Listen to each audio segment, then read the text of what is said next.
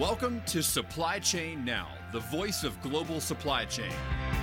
Supply Chain Now focuses on the best in the business for our worldwide audience the people, the technologies, the best practices, and today's critical issues, the challenges and opportunities.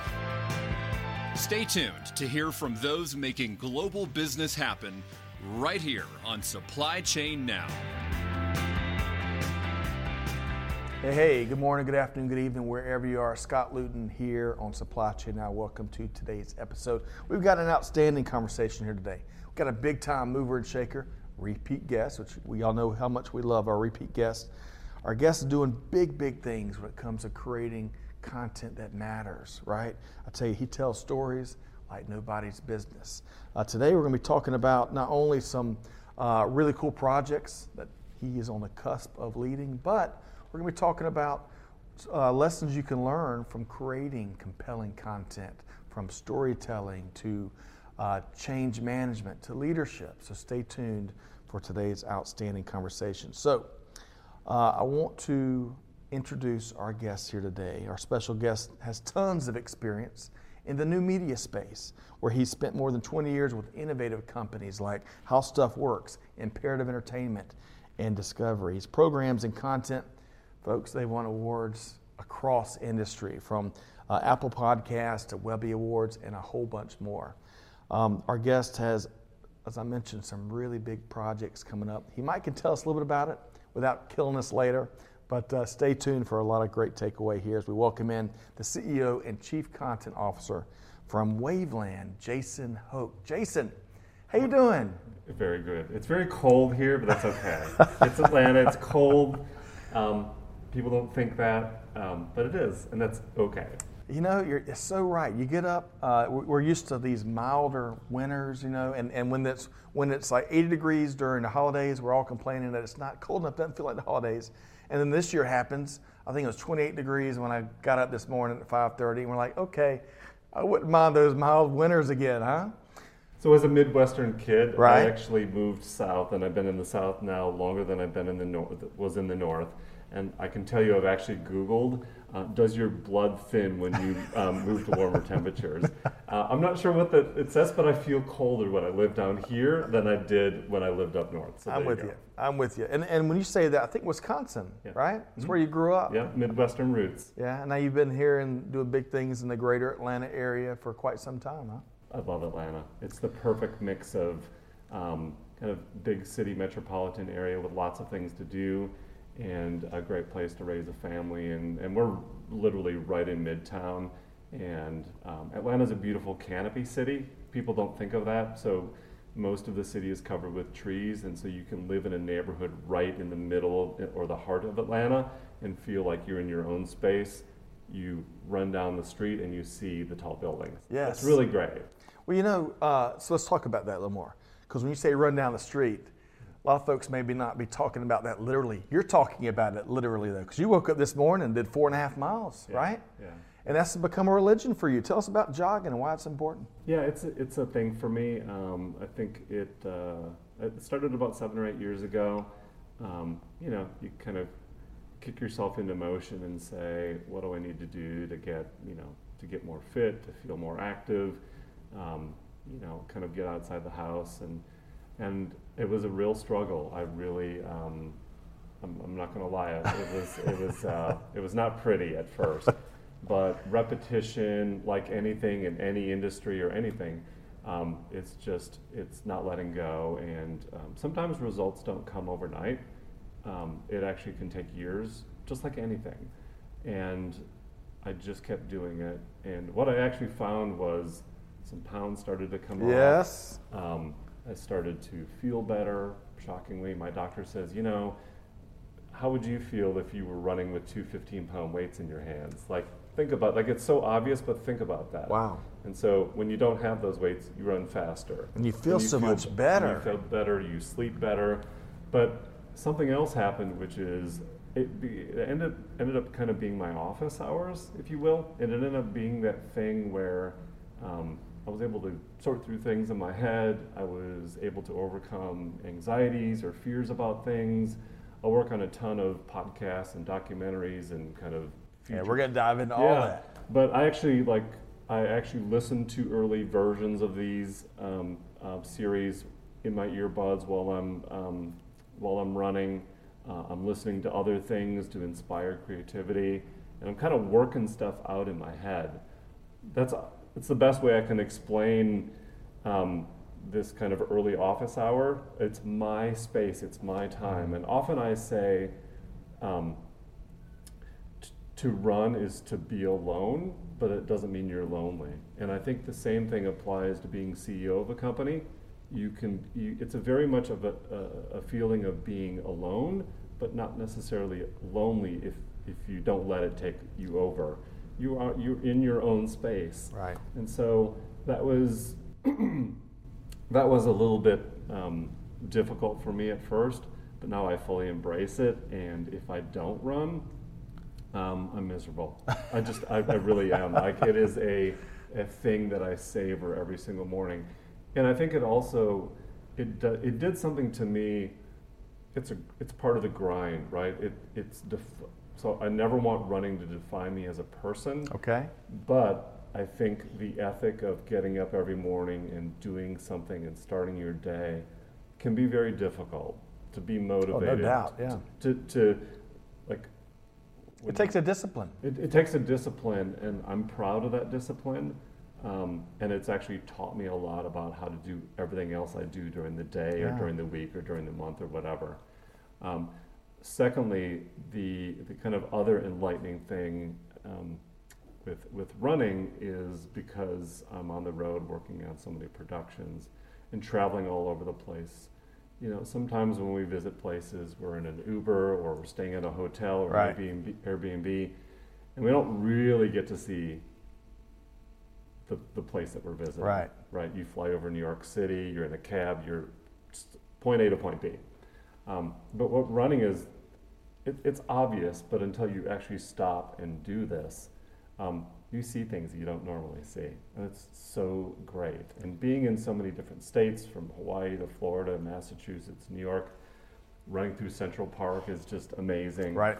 and you just see people and places and things completely different and it is inspiring and it's actually triggered some new creative ideas along the way I believe it. you know that I think it's it's just you got to get out there you've got to you know sometimes it's just a pair of shoes and a pair of shorts and that's Right. all you need um, you know you just go for it Yeah, it's not only healthy getting out there as you're describing it, but it's healthy from a creative, inspiring mindset as well. It kind of nurtures both both sides of the coin, so to speak, right?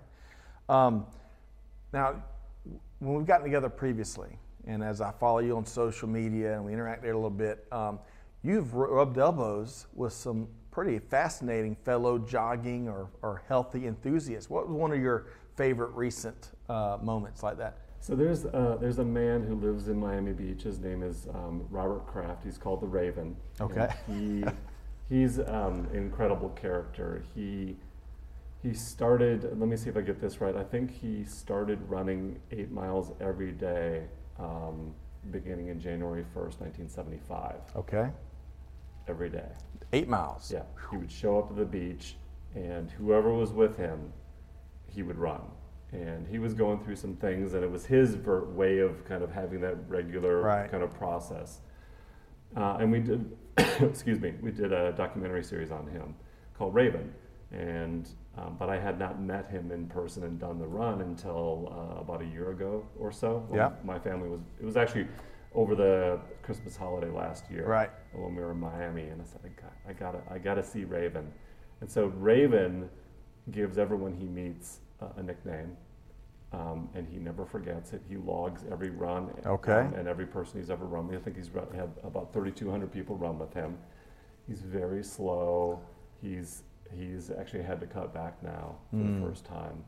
Um, but it was all about wonderful conversations, and, and I did it. What was your nickname? It was good trouble. Good Trouble. That's where the shirt. I saw you the, the picture you took, and it said "Get into Good Trouble." I think, right? John Lewis, Love that. Atlanta's Man, own, right? That's right. Um, outstanding. So the Raven. I- I'm gonna have to go back and, and check out that documentary. That's eight to get up and do eight miles every morning Yeah. since 1975. Yeah. That is a, a saying it, that it's a feat doesn't do it justice. I mean, uh, And, but he's a, and he's a character. I bet. Uh, all right, we got so much to get into here today, and we're just starting with you know a big part of who you are, and that's your passion for jogging and using that.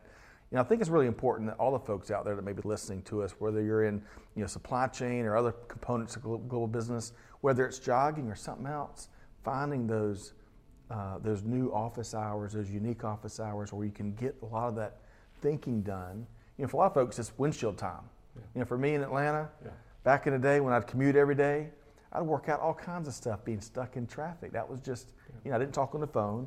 I just kind of worked through it. And it's, it's so important. It, it's uh, therapeutic, practically therapeutic, right? Yeah, yeah, I agree. And uh, you know, my, I don't have a commute.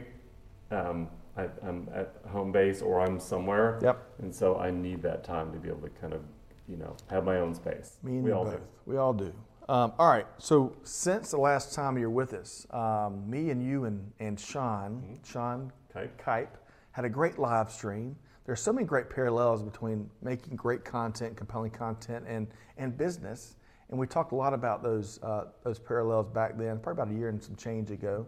And we're going to talk, touch on some of that here today. But a lot of things have changed since you and I last got together. You've got a really big uh, company you've been launching. What can you tell us about what you're up to now? So I was I was with previous with Imperative Entertainment. I started their um, their podcast division. They uh, launched Killers of the Flower Moon. I'm sure you've heard of Oh, that. Uh, it's also part of the Neon family. Uh, and I did 23 um, original podcast series while I was there. Um, but you know, kind of being a little type A and wanting to go bigger and bigger, um, I I still wanted to do my thing, um, my way, and I looked at um, uh, the guy who's now my agent, who had wanted to represent me for a long time. Um, he had pushed me um, to do this, and I, I saw him at an event here in Atlanta. Okay. And I said, I just looked at him. We hadn't said, "How are you doing, Oren?" I looked at him and said, "Okay, I'm in." He said, "Okay," and we spent the next, however month, uh, many uh, number of months, figuring out what that meant, Okay. what I wanted, what I really wanted on my own terms, and I didn't want to settle for anything less than my own vision. I just, it's really, it was really important. If I was going to do it, I was going to do it my way. Mhm. Not to be pig-headed about anything, but I just, uh, I have this conversation with one of my best friends who helped me name the company and do the branding, and he said, um, "You're the CEO. Act like it," which means just put on that uniform every day and make really hard decisions and know who you are and know what you want and don't compromise. And you know, we've all kind of tried to be a team player or do, do things that we Right. felt was in the best interest of lots of people, and I fully support that. But if you're the boss or you're the CEO and you have to make the fun decisions, but also like the tough decisions and what you want this to be, very early on, I decided this is what I want this to be, and this is my vision. Yes. And so, uh, Wavland. So we uh, we announced Wavland um, uh, in March, and and then nothing. I literally have.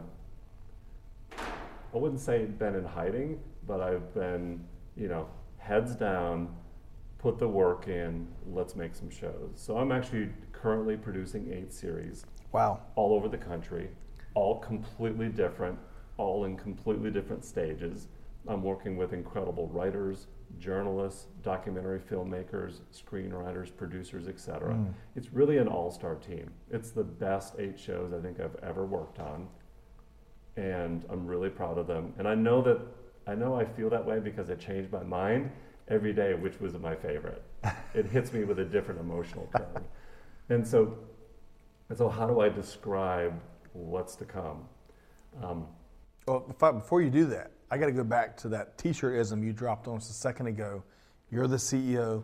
Act like it. And you know, to our listeners out there, whether you're the true formal CEO like you are of your company, or like I am for Supply Chain Now, it, it, no matter because you're the CEO of your life. yeah, you know and and you can only you can control and not compromise on what you want to do in this life and so that was uh thank you for sharing that t-shirtism i might owe you some commissions or, or something later. But that's such an important moment. Uh, it seems like in your journey too. And you know, I work with people that I really like. I've worked a, a lot of the people I'm working with now. I've worked with previously. I have really close relationships with them. Um, and sometimes we can kind of be more friends than we, we can be kind of putting the critic's Right. hat on. And I'm I'm pretty ruthless in my truth telling, and I will I will sometimes I'll just bury you and say this is not working, and and it actually feels right. It can feel more uncomfortable in your head when you're thinking about it and being nervous, having some- whatever with with uh, someone that you know and appreciate and respect. But I think they respect the fact that you are taking a leadership position and that you are saying, this is what I want this to be, and we need, need, need to find a way to do it. And Yeah. so whether we're, you know, setting up for a remote, you know, interview or it's uh, looking at scripts or it's kind of having a battle plan, um, they know where I stand. But let me say this. Um, when I say eight shows, each of these eight shows are, are different not only in terms of the genre or the tone or the story, but one of the things I do while taking a leadership position is not being a micromanager. Right. I want each of the voices of the creators to come through. So their voice, the script, the writing, um, the interview style, um, the music that comes in. I actually really want each of these shows to sound or be reflective of the personality um, you know, really of the of the creative team. Right. And so that's that's what an all-star team is. Yeah. I I think sometimes we suffer from sameness, and because when we start to get into this sameness domain, uh, none of it's memorable. And so by allowing a lot more of that creativity and a lot of you know that freedom to do your thing, Right. uh, I, I just and then and then really delivering something that people are gonna it's gonna stick with them. Um, that's a little bit of the magic. I, I love that, and I love this uh, this this description of this. We get trapped in the sameness. It, I'll tell you exactly where the analogy in my brain went to. So I love a good sub sandwich. Bear with me here. Bear with me. And some of these large global Titan chains, the sandwich is about the bread. And it's just like a, it's just, it's just, they crank out the bread. There's no soul to it, you know? And I think a lot of times when me and my wife Amanda think, talk about that, it's easily relatable to how we do content, right? Because so many folks, we all get trapped into at times mailing, you know, just, just mailing it in, you know, going through the motions. So whether we're talking about, you know, podcast shows, content, right, or sandwiches, I love the sameness concept that you shared here, Jason. Have you ever had one of those sandwiches that the bread's got no soul in it? Yeah, oh yeah, yeah. yeah. You know, I used to be a picky eater, and now I'm a picky um, curator. I like it. And I like it. I, luckily, because of my career, I see a lot of great material, and it's really easy to kind of just settle. Yes. Um, the other danger, you know, I talked about, um, depending on how you look at this, uh, when I told you I'm working on eight productions at the same time, that may either seem like a lot or that may seem like a little, or you're not sure how much that is. It is a lot. Yeah, sure. Um, but sometimes when we, we talk uh, about scaling a business, um, we tend to turn it into the factory floor, and that's where it gets dangerous too. That's where you lose the soul. Also, you know, talk about expanding restaurant locations, or you know, the quality of the food suffers, or the quality of the service or the staff suffers. You know, one of what is the sweet spot of number of shows that one I can handle as a human being Right. each year, and two that can actually be good shows. That can actually be not good shows, great shows that Yeah. I'll stand behind. And so, of course, we always want to scale the business and do all that. But what I've seen in the industry sometimes is that scale can lose, it can help you lose that soul, and you just have more misses Yeah. and you think you've done the right thing, scale, scale, scale, um, but you, again, it, the sameness is there. Yeah. And so I just, I'm very aware of those things. I've lived through those things. I've made my own mistakes. Um, but again, that's kind of defined what I think my sweet spot is. Yeah. Uh, all right. So eight shows right now. Man, that's like several full plates. Uh, that's a lot, um, especially good quality that's going to resonate with folks and stories that really need to be told. So, what else can you share about this next chapter? So, I'll tell you that it starts in earnest next month in January. Uh, 2024 is a big year. And, um, you know, when you're watching HBO on Sunday night and it's kind of, it's like the, it's the season of The Sopranos, and then one of the best shows ever, ever, ever right. hit anywhere. Well, you know, they get on a run sometimes where it goes from Game of Thrones to Succession to White Lotus to you know whatever the next Boardwalk Empire Boardwalk back in Empire. the day. Yeah. yeah. So like every Sunday night for me, it's a little less on demand now, but like there, it's destination programming and viewing around high quality premium dramas, and in some respects, those shows couldn't be any more different. Like they're just wildly different. Like the fantasy of Game of Thrones versus the the heartlessness of, of business and succession to this delight of White Lotus and transporting to new places. It couldn't be any different. Right. Um, but if you start with one, you're probably pretty psyched about the next one because it's HBO, right? Right. That's, wow, that's amazing. Uh, and those genres the, the shows and what they're about couldn't be any different. Right. But they do have a common thread. They do have a common thread of premium quality, of these big dramatic stories, and I think it's what audiences love, and that's why they've been so successful there.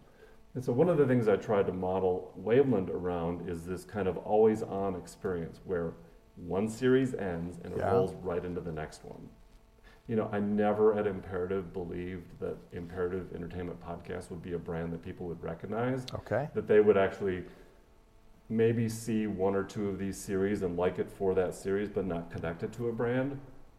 And I'm proud to say that uh, I heard from so many consumers and people in the industry that they just loved what Imperative did. And so I know I can build that brand again.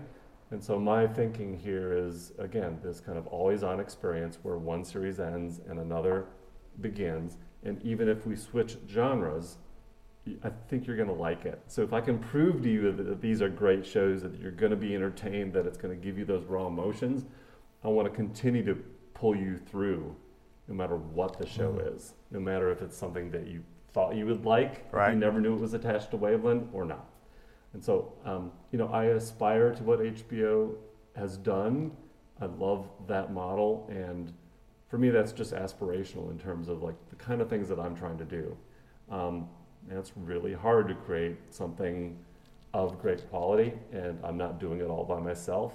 Um, again, I've been very picky with the types of series and people and whatever that I'm working with and the locations. Yeah. Um, so I feel pretty good about it, though. Uh, I think folks should bet the farm on what you're doing. You've got a track record, right? Uh, you just like you're talking about picky eater, picky curator. You're also uh, what I would call a picky entrepreneur, taking the right venture at the right time, so you don't have to compromise on all that how you do your art. Yeah. yeah? So I'm, I'm I can not wait, uh, and I got to tell y'all. I think I think I can say this right. Uh, I was able to see a, a really cool trailer right? Which gave snippets of some of the different things you're working on. You're all around the world, and it may, you know, those things are called sizzle reels for a reason because it gets you excited about what's coming. So, Jason, uh, we're thrilled uh, to not only watch what you've got next, but you know, as supply chain now has grown, to benefit from your your input, um, uh, your advice, and your craft. So it's been great. Um, so let's do this. We're con- we had kindred spirits on a variety of levels, right? And I think one of those is our immense value we place on the, the, the ability to tell a story, mm-hmm. right? And I have long, um, I worked for, when, when that really, for me, crystallized how important storytelling isn't just in family reunions where stories get passed down generation to generation, but in the business or anywhere else, but the business world. As folks are trying to understand oftentimes complex problems or what has happened so we can paint an accurate and compelling picture, right? Uh, so no matter what, where your journey is taking you, storytelling is incredibly important. So I want to ask you here, um, respond to that. How, how important, whether you're in global supply chain or global business, or if you're creating content, talk about the immense importance of the ability to storytell. Yeah, it's a, kind of like asking yourself the question, why are we here? What are we doing? Like we've got spreadsheets and PowerPoint decks, but like what is it all for? And that starts at leadership positions, but it's also, you know, and people struggle with this. What is, why am I here? What are my successes? And I think, you know, we're, we're, we're uh, living in a world that is moving so quickly that sometimes we forget those stories. Um, I, I, I talk about this with some of the podcast series because human history is now accelerated and moving so fast. If we don't tell the stories from from the past and even today, uh, we're bound to lose them forever. So I do think that we need to pause and think about the stories and the successes and the failures that we're kind of experiencing, um, because it's kind of it's going to be gone. And some of that could be writing it down. It could be you know Apple just launched a journal app this this week for for all iPhone users. Um, I don't know what that is, but just chronicling your life. Like we have the ability to do that um, better than we ever have before. Right. Um, and I think that applies to business too. Like, what is what are we doing here? Um, because I think everyone running so fast and in so many different directions, if you don't have a unifying story, um, then you you just don't know where you're going. Yeah. So uh, I think that's just it's important for people to find the space to figure out what their story is. Too. Right. Yeah, I completely agree. And and you know, as I'm putting what you just shared there, your perspective, more from a strict business sense. You know, for me, I associate the ability to tell a story with the ability to effectively communicate. Right. I'm thinking. Uh, I had a former business partner years ago, and he was a, he was the caretaker for his father. Right, and his father was in his 90s. Right, so there's a lot of uh, normal health things you manage. And he was uh, he and his father went to an Atlanta hospital, and a lot of things transpired where he didn't get the best service. So my former business partner was able to secure a meeting with that healthcare system CEO. And because it was a long journey and twists and turns, he storyboarded out the whole experience his father had, right? And I, I remember seeing these storyboards. He had like a dozen of them where he walked that CEO through what happened with the details, but most importantly, the story, especially what could be fixed. And for me, it was like a eureka moment. Man, storytelling in business is just as important as virtually anywhere else. Yeah. Would you agree? Yeah, and I think, um, I, I don't know, I just think there's, we all suffer from some level of fear of fear and anxiety of being yeah. left behind, of not being part of a team, and um, I, you know, I as as strange as this sounds. Yeah. Again. Usually, my favorite moments come from after someone says, yeah. "As strange as this sounds." Again, going back to "You're the CEO, act like it." Right. Um, the ability to embrace uncomfortable conversations um, has been transformative for me, and I mean that both in terms of business relationships and just having honest conversations and having a point of view and, and, and also kind of empathizing with the other side. This is not just all on one side and the, right. other, the other side believes something different um, and they're wrong. Um, but I think um, you know the same applies to having incredibly uncomfortable conversations with people that I've interviewed over the years that have suffered through things. And, and one of my aha moments has been that we're all kind of narcissistic. at, at, some point, we, we ask each other kind of surface level questions How's your life? How's your family? How's the weather? But we don't ever, no one ever gets asked those like deep in the gut questions. And what I've found is during some of the interviews that I've done, um, I don't know what, what got me to do this. Just, I think, experience and just being comfortable in my own skin when you ask people questions that they've never been asked before, um, the results can be shocking sometimes. And what I mean by that is they may have been ready to talk about this for years, but no one asked them, or no one asked them, and it, at that moment, yeah. it was a freeing mechanism for them to tell their truth, and their life has changed. This just happened to me in Hawaii. It just happened, and it changed this man's life when I shared some things that I knew about a circumstance around him. um, and he was just it was waterworks Yeah. instantly. Like, and his wife looked. He was wife, wife was with, and she said, "Oh my God, I've never seen you like this."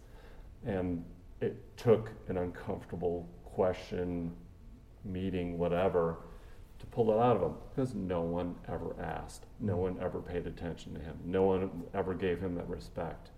And so sometimes it's important to be brave as the interviewer to ask those questions, but also in business to be able to kind of have just have real conversations. Like Right. you have strategies, uh, planning sessions, but if you aren't uh, having real conversations about it, you know how you have those sessions and everyone feels great that day, and Right. then everyone goes home and forgets everything. Sure.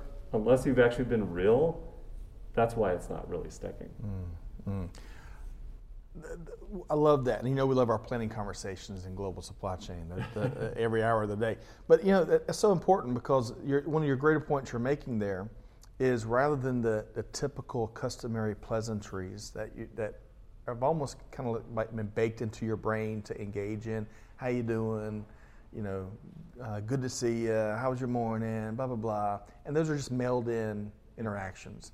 But to your point, have it leaning into the the real meaningful questions and, and, and where they've got your attention, you're asking questions to your point that haven't been asked before. Man, the release you can get sometimes Yeah. and the stories you can get to, it's, it's why we're here, you know? It is. It is, and it takes work. Yeah. You've got to put in the work. You can't just show up. Um, you know, I think there's again not to be too whatever about things, but you know, go deep. Yeah, that's right.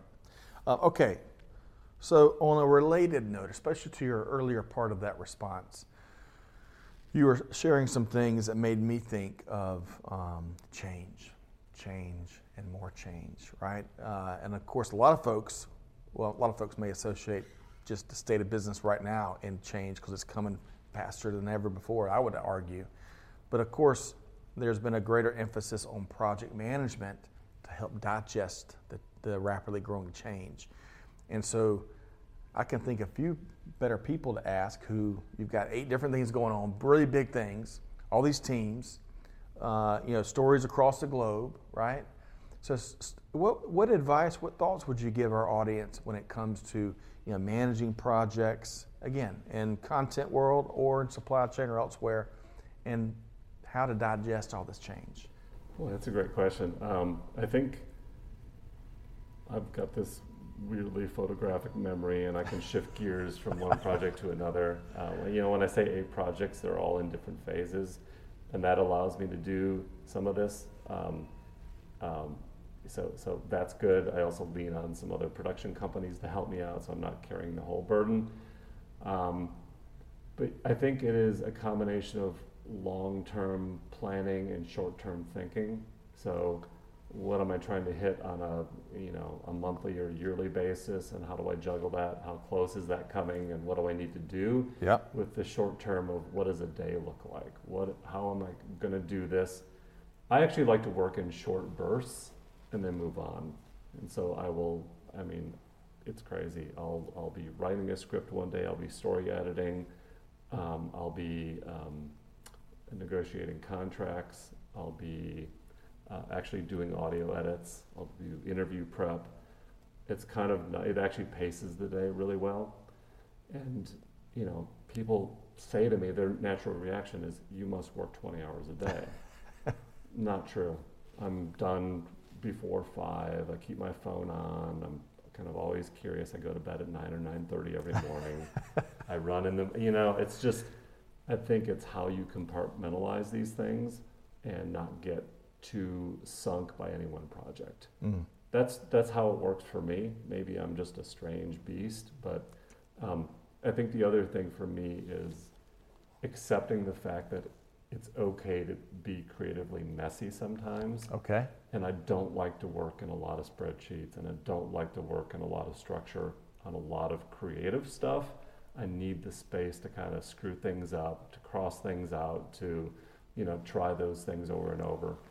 So for me, um, if I'm too structured, then I'm doing it wrong.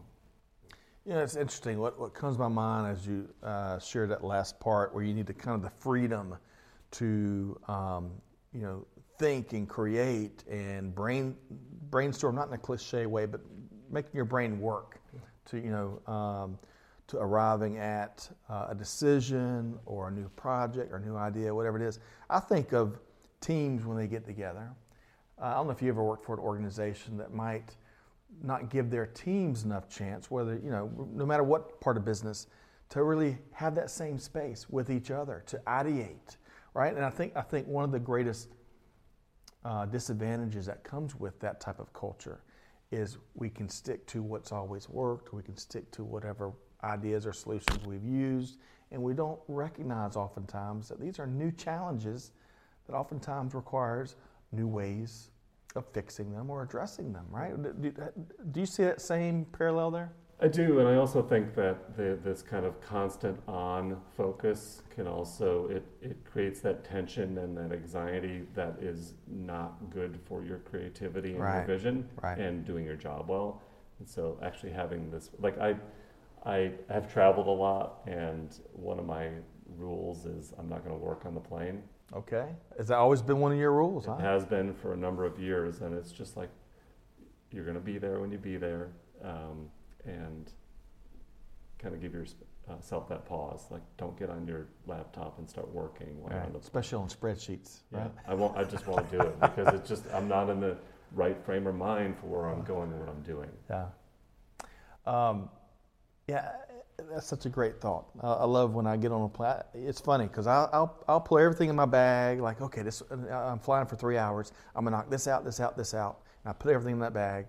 And then inevitably, when I get on a flight, I just, I just want to relax and just kind of just, you know, watch something on the back of the seat in front of me or just, just decompress, you know? That's a good thing. I used to be so stressed with travel, and now this it's uh, just I'll get there when I get there. Right. Yeah, it's all good. I love that. All right. So, on another related theme, leadership, leadership, leadership. I love uh, studying leadership, all the different styles. And there's some uniquely different elements that I've seen really effective leaders um, utilize. And then there's some common themes that we all probably can you know, come to our minds that we've seen great leaders do. So, I want to ask you this What is one of the best leaders you've ever had the opportunity to work for? Did I tell you this? You told me it's hard to pick one. I think if I was doing my homework pre-show, do you want me to ask you that question again? I don't know the answer. Uh, okay. I actually don't. I'm gonna lean into your answer then. I don't because I don't. I I just don't. I don't know. I don't. I'm not someone that's going to go to. No offense to anyone, I'm not going to go to like an inspirational, you know, gathering to help me get my act together as a as a worker, employee, business. I just it's it's not me. Okay. Um, I just like people that I can talk to and feel like there's, you know, it's not corner office versus everyone else. Right. Um, you know, So what I'm yeah. hearing, what I'm hearing you that so if I'm I'm tracking with you, I hear you hate politics, Yep. right? And you also you're not the rah rah type that doesn't resonate with you. Right. I'm hearing a very practical, you know, regardless of, the, of, a, of a specific leader, I'm hearing a very practical outcomes type of leadership. Well, look at me. I'm wearing a, a baseball hat and a, a Nike sweatshirt today. I actually changed my clothes because I just wanted something that I would feel more comfortable with. Right, right. And this is just who I am. You know, I'll get dressed up in a, a pretty sharp suit every once in a while, and I love feeling that way. But, you know, again, Midwestern roots for me, and growing up as just, you know, in a blue collar neighborhood and family, Yep. um, it's about talking to everyday people and uh, i don't know. I just don't ever want to feel like um, i'm coming across as better than anyone else. Um, you know jeans and tennis shoes and and just i don't know. It just everything else around that just doesn't feel interesting to me. It's just not interesting. So I'm also hearing uh, uh, authenticity yeah. and a real genuine and earnest approach to um, uh, being able to, to, to work with folks and communicate with folks and, and lead teams. I'm, I'm, authenticity is really important to you. huh? Yeah, and I think people who are coming up in their career um, need to know that they they just can't jump to the top. Right. That that is sometimes dangerous thinking, And what I know is based on 25, 30 years on the internet, figuring it out. And, you know, so my, my parents were, uh, my dad worked for a newspaper and my mom was a nurse. And that was the job they had their entire career. Wow. And so what was so great about that was security. You weren't getting fired as a nurse. You always knew where your paycheck was, right? Right. But you couldn't kind of change your mind or change your career, uh, you know, and say like I want to be an astronaut now. Like it just it wasn't happening, and there was no internet, and so you just landed the career, and that was your career, and you may have made the wrong choice early on, and you suffered through it for many many years. Mm. You know, I was lucky enough. Um, I graduated in 1993 from University University of Wisconsin. Okay. The job market was tough, and the internet started to populate around 95, 96. And so the internet and the digital space has been this evolving mass of opportunity and change at the same time. That's right. And so by opportunity, if you are, you know, thirsty and hungry for all that it can give you, you can succeed if you can roll with the punches. Right. Because as we've seen, the bus, the booms, the tough times, the great times, the IPOs, the, all those things are exciting and also potentially, you know, kind of fatal in, in, Right. in careers. And so um, I accepted the fact that now I have more opportunity to do lots of different things, but that, that at the same time, because of change, the rug can get pulled up from underneath you at a moment's notice That's right. because of economic changes, because of competition. You know, where there was Twitter, there was Facebook, there was you know Snapchat. You know, you never. There's now TikTok. You never know what that next phase of this is going to be, and so it's having this mentality of, um, okay, I'm excited about this, um, and and as someone who's growing into a, a career, um, just grab all of it and you will become an expert over time. Right. And every time you think you're an expert, then they change the rules again.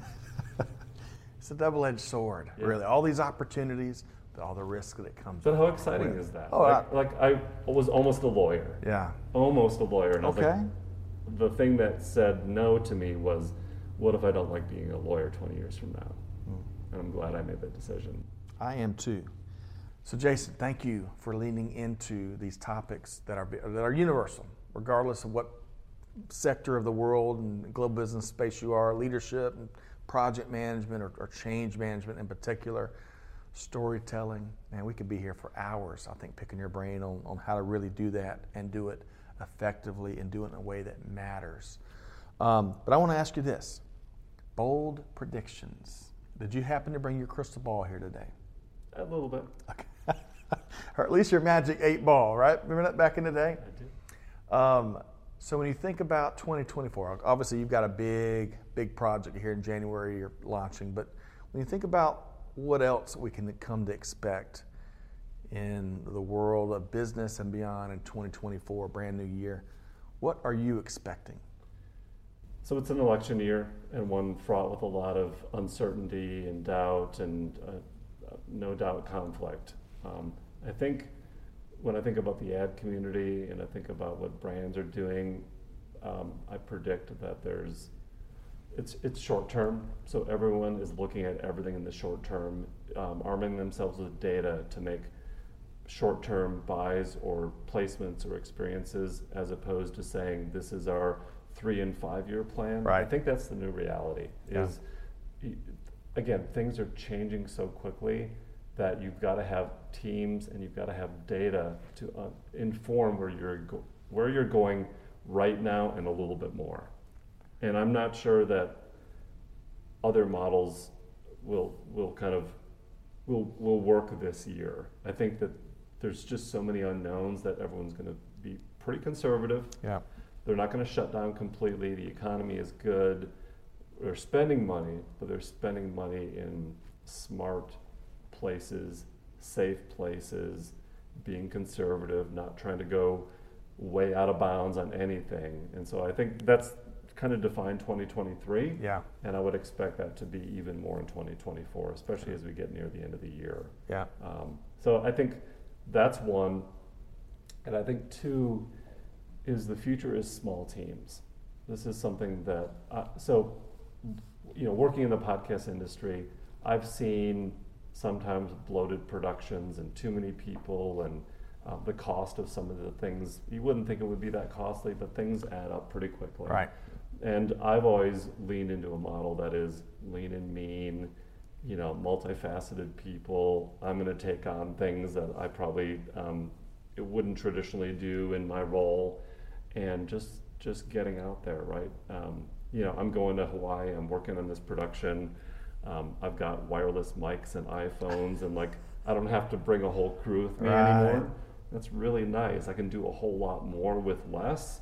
And then, um, you know, I call I call my team studio SWAT teams, and what I mean is like we go to a place, we set up, we're there, and then we kind of pack our stuff up. And some of those team members may go on a different project not related to me, Yeah. or they may continue on a different project with me. Yeah. But we're always as vibrant and useful as we are in the current project, with as few p- people as possible to keep costs down, to keep roles clarified, and to keep things moving Yes. and that I will fill in the gap on anything that's missing. And if it's too much for me, I'll just find additional oxygen, but I'm not going to be too heavy up at the beginning. And so Yeah. I think, again, because of that long term planning quandary that we have of like we can't think, we have to think long term, but there's Yeah. not a whole lot that we should do from an investment standpoint Don't get locked in. don't get locked in. And I think small, kind of aggressive um, uh, team building and kind of the way you form teams uh, is changed. Yeah. You know, there's not kind of a bullpen of people that you have anymore in terms of like sitting out in cubicles. Right. You know, they don't even want to come in the office anyway. That's right. So how do you build this flexible culture, and how do you build a kind of flexible kind of teamwork around Yeah. that? Those are just a couple things that I think about. I love it. The future is small teams, as said here by Jason Hoch. And I also got to ask you, uh, the studio SWAT teams. Every SWAT team's got an outstanding negotiator. I got a, I got a feeling who wears that hat on your team, but we'll save that for another episode. um, okay, Jason, really appreciate what you're doing, setting new bars out there in what we'll call new media, you know, media that matters, stories that matter, stories that need to be amplified. Uh, that folks are going to uh, really, really enjoy. That's your track record in so many different ways. Um, so, how can folks connect with you and the Wavland team? Certainly find me on LinkedIn. Jason Hoch, H O C H, um, is the way to find me, or you can email me at jason.hoch at wavland.media. Um, I will say one last thing, Okay. which is everything you said about the shows I'm doing um, is, is true. Um, purpose and meaningful, you know, storytelling. Yeah.